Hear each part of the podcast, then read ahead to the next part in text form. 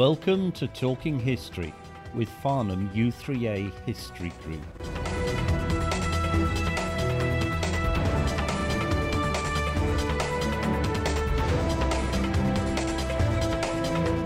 Talk 11. In this talk, Bruce Ullman tells us about shortcuts around the world, the building of the Suez and Panama Canals. Part A. We need to remember that before Industrial Revolution, large-scale colonisation, and um, world trade was much, much smaller, populations were smaller, there wasn't an awful lot of industry, most trade was local. What international trade there was was high value, low volume. So there was no real economic reason to build a canal anywhere in terms of shipping to try and make it shorter. No economic reason, but then the pharaohs didn't need economic reasons to build uh, the pyramids, and they didn't need an economic reason to build a canal between Suez and the Red Sea, which they did do 4,000 years ago. So we mustn't think that these things are new. The first ones actually went across to the Nile from the Red Sea, but latterly Darius built one that went follows largely the current route. That shows you sort of where the, the, the trade routes generally were. But when Darius built his canal, he left a whole line of granite stelae along it. Tell everybody that he'd built it, but it also told people in the future that, that there had been one. So we know there actually was a canal, and it was largely used, it wasn't for trade particularly, it was mainly used for transporting military purposes and monumental stone. So you know, when you want to build a, you need to excavate stone from somewhere, you can then carry it on your canal. Herodotus tells us that uh, it was big enough for two triremes to pass um, with their oars out. So it must have been pretty big, yes. So that's what he says. And it took four days to get from one end to the other. I don't know if they had to stop a lot on, on the route. The biggest problems they had was that they didn't really have the mechanical means to keep the canals going. So they used to keep um, silting up, and they'd silt up, and then they'd dig them out again. And this happened oh, quite a few times. We know that Ptolemy II and Trajan, the uh, Roman emperor, had that done. And it was also still happening in the time of the Islamic takeover of Egypt because they used the canals for transporting grain down to Saudi Arabia and pilgrims up to the Holy Land. Anyway, after all this, it, uh, uh it, it, it seemed to um, silt up and be not used a great deal. The next we hear about possibilities of the canal through Suez was when the Venetians, having lost a lot of their trade, which used to be on the over, the, they were the centre of the overland trade, when, once the trade around the round Cape Horn was established and considered to be safer because they didn't get pirates and they didn't get locals attacking the, the land route, they lost a lot of their trade and they thought, well, let's build a canal through Suez. And they actually put a proposal to the Council of Ten, but it was deemed to be too expensive, so they stopped that.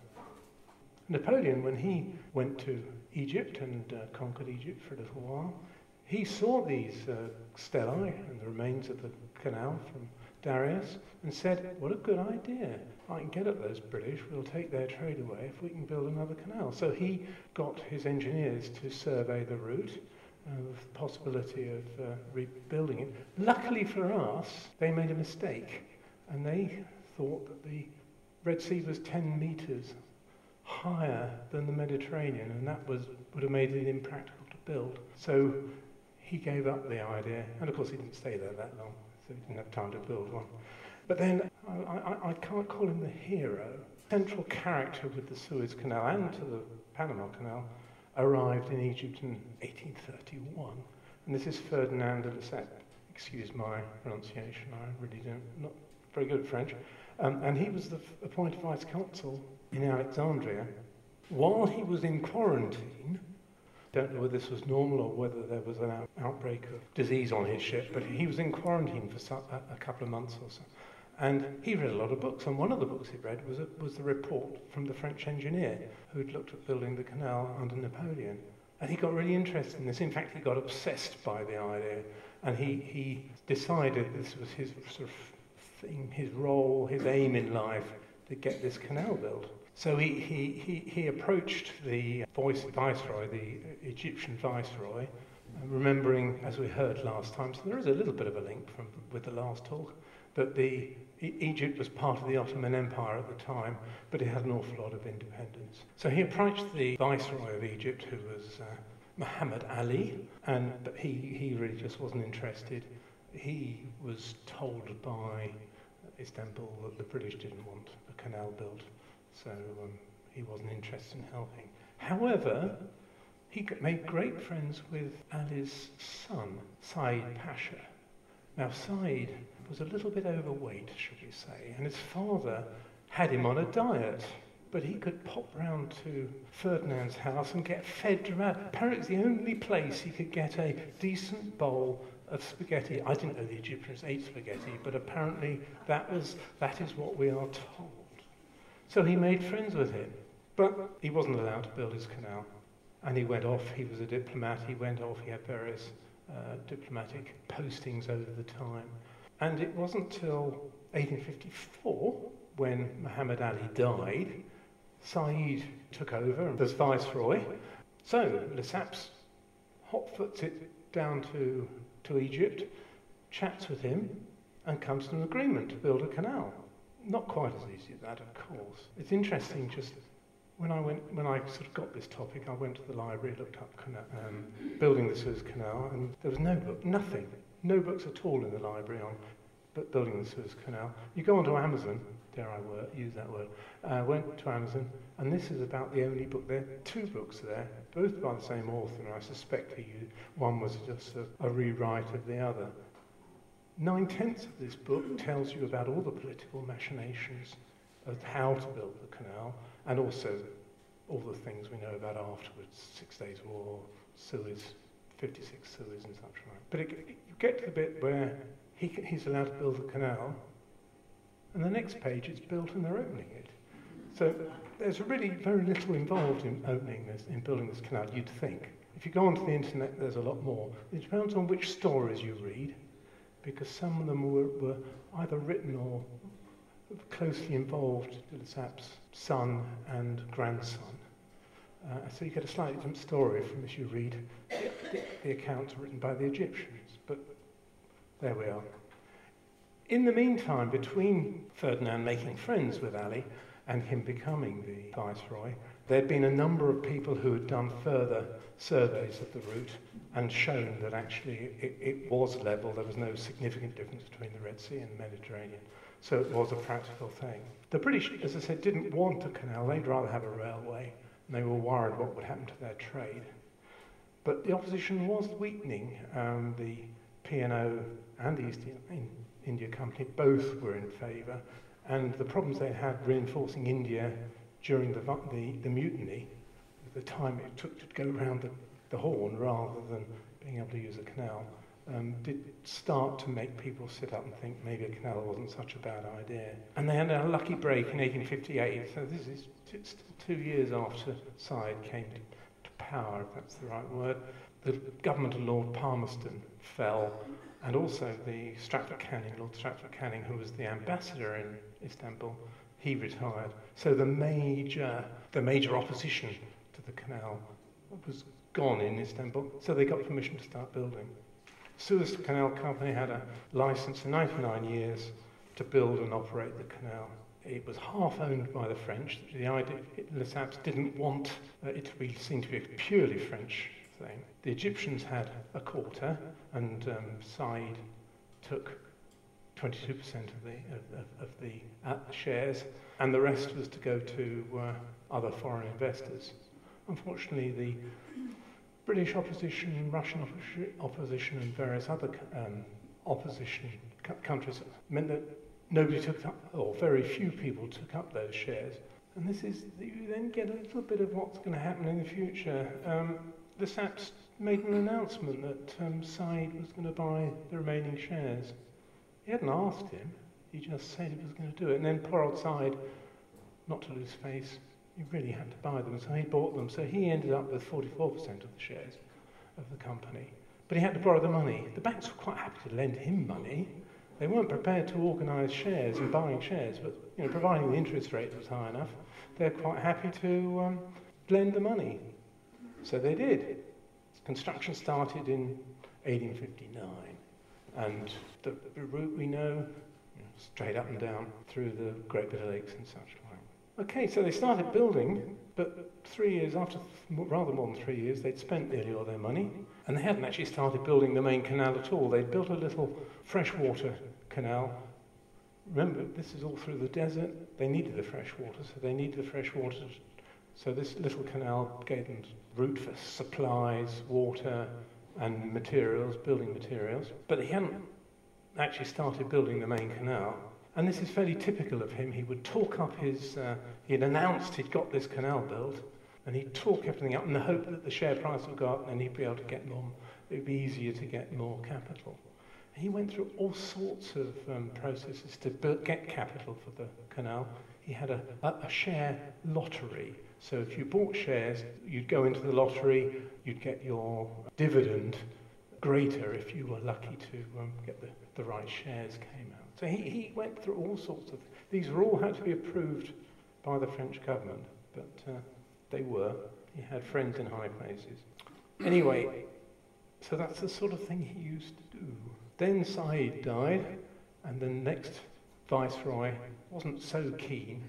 And the other thing was that the agreement to build had said that the Egyptians would provide the labour. Well, they did what they always did. They'd been doing since the pyramids. They used the corvée, they'd used forced labour. But this was 19th century, and um, slavery wasn't really looked upon very well. And the British used this as a good excuse to speak to the Turks, and the Turks said, no, stop. Um, so the construction was stopped um, at this point. I mean, we were having a, in the middle of a war in, in America, civil war was on, um, where they were trying to stop slavery, that was one of the reasons that uh, came out of it, trying to stop slavery.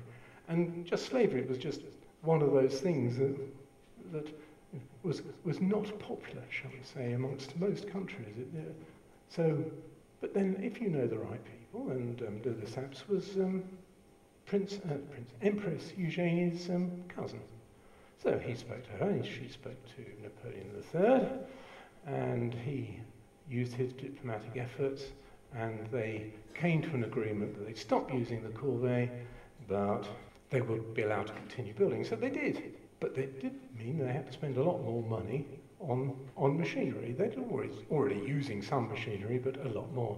So they bought these rather nice dredgers, which dumped the spoil on the side of the canal where it's set nice and hard, which was good, protected the canal, and it was finished in three years. So get, get, get the right equipment in, and it works. So we have to remember that uh, he wasn't an engineer. He'd got no engineering training, but he was a, a fixer, whether you like that or not. He was a fixer. And his achievement was actually sort of pushing it through, getting it done. So the canal opened 17th of November 1869, so 10 years. The opening was performed by Ismail Pasha and the Empress Eugenie. It was one of the most grandiose events of the century. There was an extravaganza, it began with fireworks and a ball for 6,000 people. Invitees included the Sultan of Turkey, the Austro-Hungarian Emperor, Crown Prince of Prussia, Crown Prince of the Netherlands and Queen Victoria, although invited, she was still in mourning a good few years after Albert had died. She sent the Prince of Wales. They, they built luxurious apartments, temporary structures. They even built a replica of Eugenie's apartments in the Tuileries for her to stay in while, they were, while she was there. Of course, we, we've all heard of the uh, Cairo Opera House and how um, Verdi's Egyptian-based Aida was supposed to be performed. He was a bit late delivering it, so they had to make do with Rigoletto, uh, which, as far as I know, has no uh, Egyptian connections. Anyway, the, the, high point of this opening was going to be the tr- first transit of the canal, first official transit of the canal, and the, the honour of this was accorded to Eugenie in the French yacht L'Aigle, if that's how you pronounce it.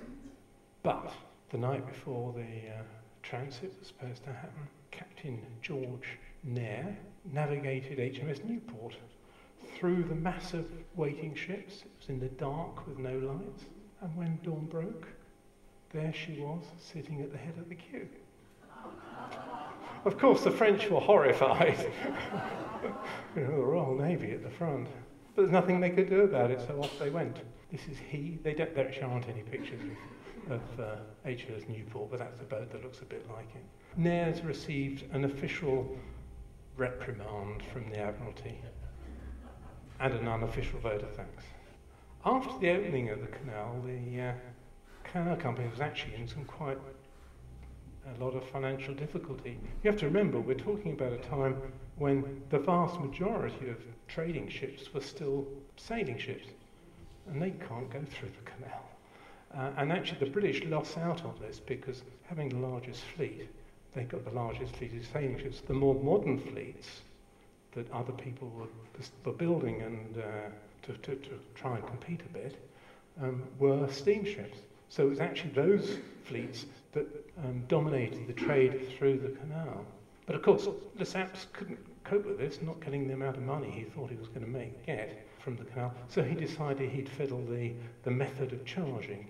This caused a bit of a rumpus, and uh, there was an international commission of Constantinople, and they agreed that the charging process, which is actually still in use today.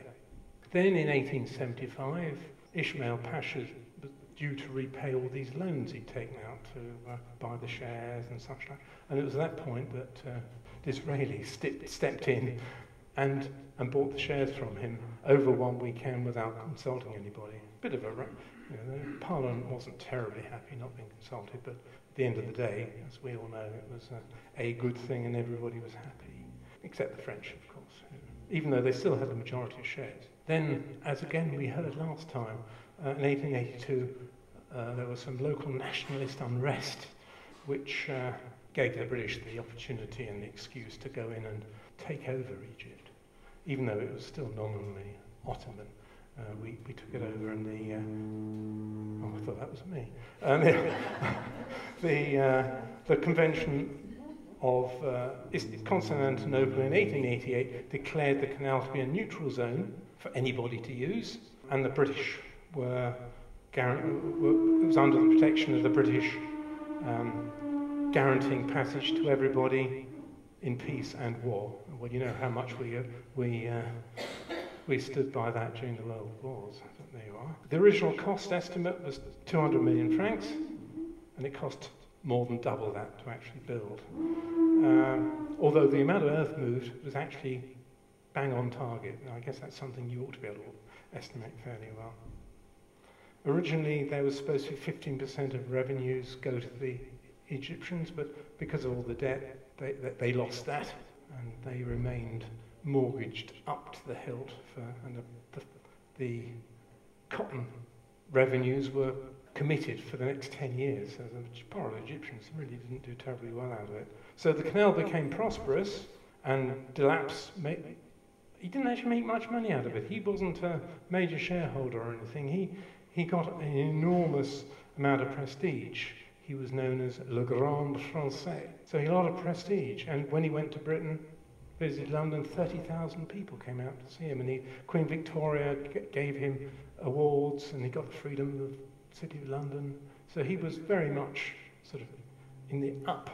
But the poor Egyptians got practically nothing out of it. You can understand why um, somewhat later they, uh, they decided they'd take it over. There we are, that's the canal. That's how it was soon after it was opened. You can see it wasn't actually terribly wide, and that's what it looks like now, or a bit later. And there's been an enormous amount over the years of dredging to make it wider and bigger. So it's sort of three times as wide, some, it's probably same to say, three times as deep as it used to be. So that's the Suez Canal. I'm not going to talk about Suez crisis and all that sort of stuff. That was um, somewhat later and uh, not part of the remit. Okay, so let's move on to the Panama Canal. Since 1513, when Vasco Núñez de Balboa confirmed that the, uh, he first crossed the Isthmus of Panama, as we all know, and confirmed that uh, the land discovered by Columbus wasn't China after all, there have been frequent ideas to how they could get through or get round this rather inconvenient bit of land that stopped them sailing through to the Pacific. And even back in 1534, Charles V, King of Spain, uh, ordered a survey of the isthmus to see if they, there was a way of getting a canal through. But uh, it was decided it was just too difficult. And anyway, the traffic would have been very small. As far as I'm aware, in term, apart from local type traffic, um, there was one fleet of, of, of um, carrying spices and and, and, and um, silks and such like that used to come across from the Philippines once a year. And that used to go into Acapulco generally, across the isthmus there, and then on to Spain. And then there was the Peruvian silver fleet that used to come up. That had used various ways to get across, but the main and uh, route was actually through Panama. Lots of people suggested building canals through the isthmus. Thomas Jefferson, Barings of London thought it might make a nice commercial venture. Alexander von Humboldt, and lots of others. Most of them had never been anywhere near Panama, had no idea what was involved in building them. But it's only 40 miles, surely it can't be that difficult. Then the collapse of the Spanish Empire in Latin America led to a surge of American interest in building a canal. Um, US officials started negotiating with Gran Colombia, because if you remember at that time, Colombia was Colombia, what's now Colombia, Venezuela, Panama, and such like. So they started negotiating with them, uh, but they didn't want to know. They were worried about Americans trying to dominate things. Fancy that. And then, of course, we had the Monroe Doctrine, uh, which said, as the Spanish and Portuguese were leaving South America, look, you colonial powers, we don't want you interfering with Central South America. The bit that wasn't written was the only people who are allowed to do that is us. And of course, by this time they bought they bought Florida, they bought Louisiana, um, they'd had the Mexican Amer- America, U.S. Amer- Mexican War, um, 1846 started, where they got acquired, shall we say, Texas and California. And th- so there were starting to be many more reasons why you'd want to have a trade between the West Coast and the East Coast, or the East Coast and the West Coast more likely. So the Americans signed a treaty with Colombia, guaranteeing Colombian sovereignty over Panama. That's a bit of a joke considering what happened later. And authorized them to build a railway and, or a canal across the isthmus, with proviso that it was open to everybody to, to use, which was the um, Colombians' concern. And then, in 1848, one often wonders if they found that gold a few years earlier, what, what would have happened in history? But in 1848, just after the US had acquired California, they found gold. And of course, lots of people wanting to get there to go and get their share. And most of the people lived on the east coast of America because there weren't many people on the west coast. They were nearly all sort of Spanish priests and such like, and Indians who don't count. So they had gold. So there was the gold rush, though it really wasn't much of a rush. Because if you look, see how it took to get from the west, east coast to the west coast, if you went round the Horn, it took you six months. Sailing ships, remember, mainly. If you went across the continent directly, and that rather inhospitable journey, it took you four months.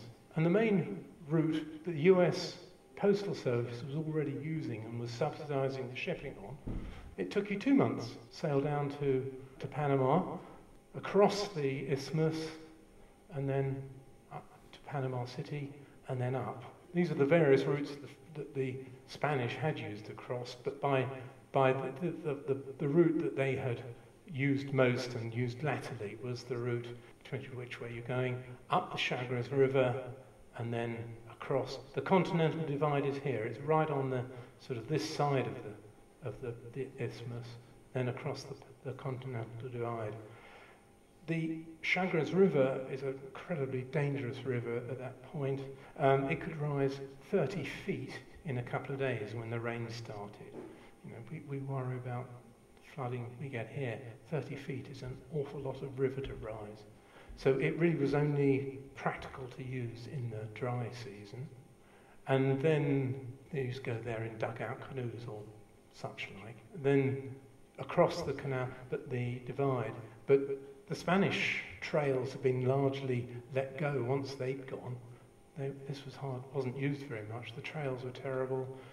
They got overgrown the moment you got the rains, 120 inches of rain a year there.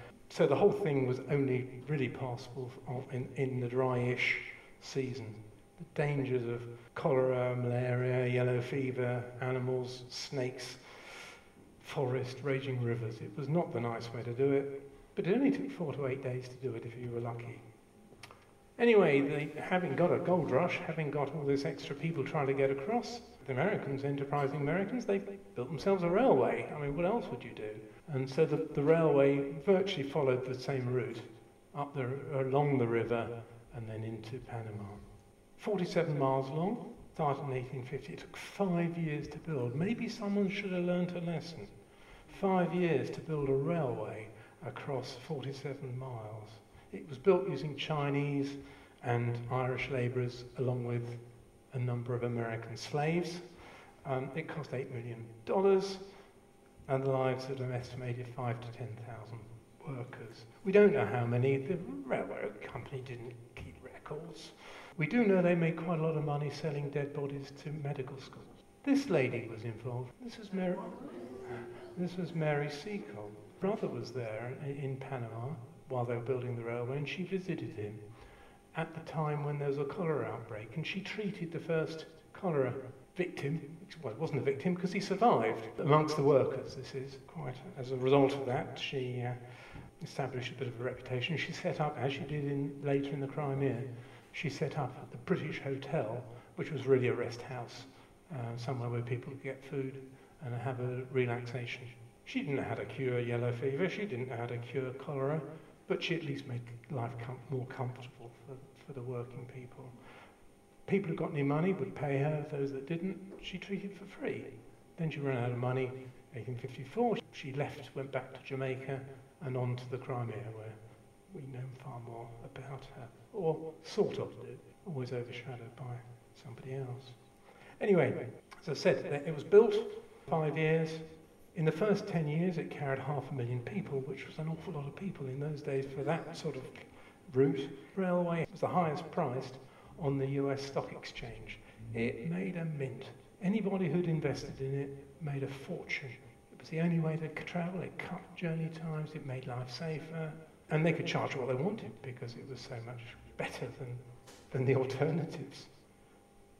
But then, unfortunately for them, 1869, the Pacific Railway, the first transcontinental railway in the US, opened. So, of course, all the traffic shifted there. And nobody wanted to go sail all that way down if they could catch the railway the whole way across. So all the gold and immigrant traffic shifted to the other route, and it didn't have any much in the way of traffic any longer. Luckily for it, it was rescued by, from oblivion by the advent of the Suez Canal. We've seen how keen the US was to, uh, to build a canal, but they really didn't know where to build it. President Ulysses Grant was in power at the time, um, he'd actually been to Panama and he understood the benefits of a canal, but also, having been there, he realized the problems, potential problems of building one. So he did what all good politicians and bureaucrats do he set up a committee. and um, so in 1869, he set up the Interoceanic Canal Commission. This was headed by Admiral Ammen to investigate all the possible routes through, um, through the isthmus, to use common methodologies, they were to make surveys so that actually could make a proper comparison between the, between the different routes. The Commission reported in 1876, so it, like all committees, it took uh, seven years, six or seven years to come up with its conclusions. But the vast majority, a firm majority, was in favour of the route through Nicaragua. This was 100 miles, but it, you can see there's, there's Lake Nicaragua there, and uh, they, they can make use of that. They decided that Panama was just too expensive, and they did learn from building the railway it was just going to be too difficult. So they started negotiations with the Nicaraguan government. These went rather slowly, and in May 1879, that's three years, more than three years after the commission reported, the papers in New York reported that the French were going to build a canal through Panama. Building the Suez Canal had made them think that it was going to be easy. It's easy to build a canal through. Um, yeah, it's a similar sort of thing. You've just got a bit of land there, join the two ends, and we'll go through. And it's only half the distance. It's not even half the distance. Suez Canal's over 100 miles long. A few years earlier, they'd had the Franco-Prussian War. They were fe- feeling a bit sorry for themselves. Um, they needed something to boost their morale and and sort of improve their prestige. So they thought this would be a good thing. Prosperity. It was the econ- economy was booming at that time. They were making a lot of money out of out the railway age. Lots of money sloshing around. They could afford to build this canal. So they set up the Inter-Ocean, I can't say it in French, the Inter-Ocean Canal Company. They obtained a concession from the Colombian government. And it was chaired, led by Ferdinand de. He's, he's got a bit older by now. Remember, he was 71. He was not a young man at the stage, but he, he, he was leading this. He was the force behind the project. They had a, an engineering congress in uh, Paris. This was in 1879. This is the one that was reported um, in the American papers. It, was convened to agree where it should be built and how it should be designed. There were 136 delegates, of whom only 42 were engineers. Most were either speculators or politicians, you can't trust them, can you, or friends of Lesseps. He was convinced that a sea level canal was the, through Panama, was the way to go. Build a sea level canal, we don't want locks, they cause problems. And well, of course, it can be built at least as easily as the Suez Canal. All the engineers who had a knowledge of uh, Panama or anybody who'd been there voted for Nicaragua as the location. This is a pattern you might start to see emerging. But the followers of Lesseps were the majority, and they voted for Panama, which was then going to follow basically the same route as the railway went. The Engineering Congress estimated that it would cost $214 million to build and take eight years. Now, Lesseps was not really a great one with numbers. He was more of a politician. He decided that it could be built for $120 million. He got no real justification for cutting the price down, but he did it by, instead of having 100% contingency, and after all, the Suez Canal cost twice as much as they thought, he cut the contingency down to 20%. So you can reduce the apparent cost by doing exactly that. And he said, well, it only takes six years to build, it's not going to take all that long. So that's what the prospectus of the company said. And of course, Suez took 10 years. Suez is essentially a ditch going through the flat, sandy desert with the odd bit of rock every now and again. The Central American's mountainous region rises to 360 feet above sea level at its highest, so not quite the same. They, they were going to have to dig an awful lot of rock out. Uh, and nobody, nobody had done a proper survey this um, at this point. No, they didn't know what the rock was like, which is probably just as well. They even suggested, some people, that instead of doing it in a cutting, they put a tunnel through. Basically, what was going to happen was you were going to, they were going to use the Chagres River up here. So that's sort of more than, well over half the route would be on the Chagres River. Um, and then they would have a cut through the continental divide, which, as I say, is running through here. And you can see Culebra, that's the famous Culebra cut, which was where they had to dig the vast, the big cutting through. They were going to put a dam on the river Chagres here at Gamboa. That would stop the changes in height in, in the river when the rains came. Um, and then they would build diversionary channels to take the water away into the hinterland somehow. That was all very well, uh, but unfortunately nobody, as I say, done any surveys. When they actually came to build the dam at Gamboa, they found they couldn't find any suitable ground where the, the found, they could build foundations for a dam, so they had to abandon that idea. They never actually did work out what to do instead. So that was the, that was the problem. They got the Chagres River, they got the cut through the continental divide, and that was going to be a let alone the problem of disease. Because at this point, they still hadn't discovered, worked out what the uh, transmission uh, process was for malaria and yellow fever. So, as I showed just now, they, they were very good. They built quite a, a number of hospitals on some of the islands just off Panama, but they didn't want creepy crawlies going up the, into the beds and they, or lizards or snakes or things. So they put all the legs, the um, legs of the uh, of the beds, hospital beds, in um, cans of water. Wonderful breeding ground for mosquitoes, but they didn't know.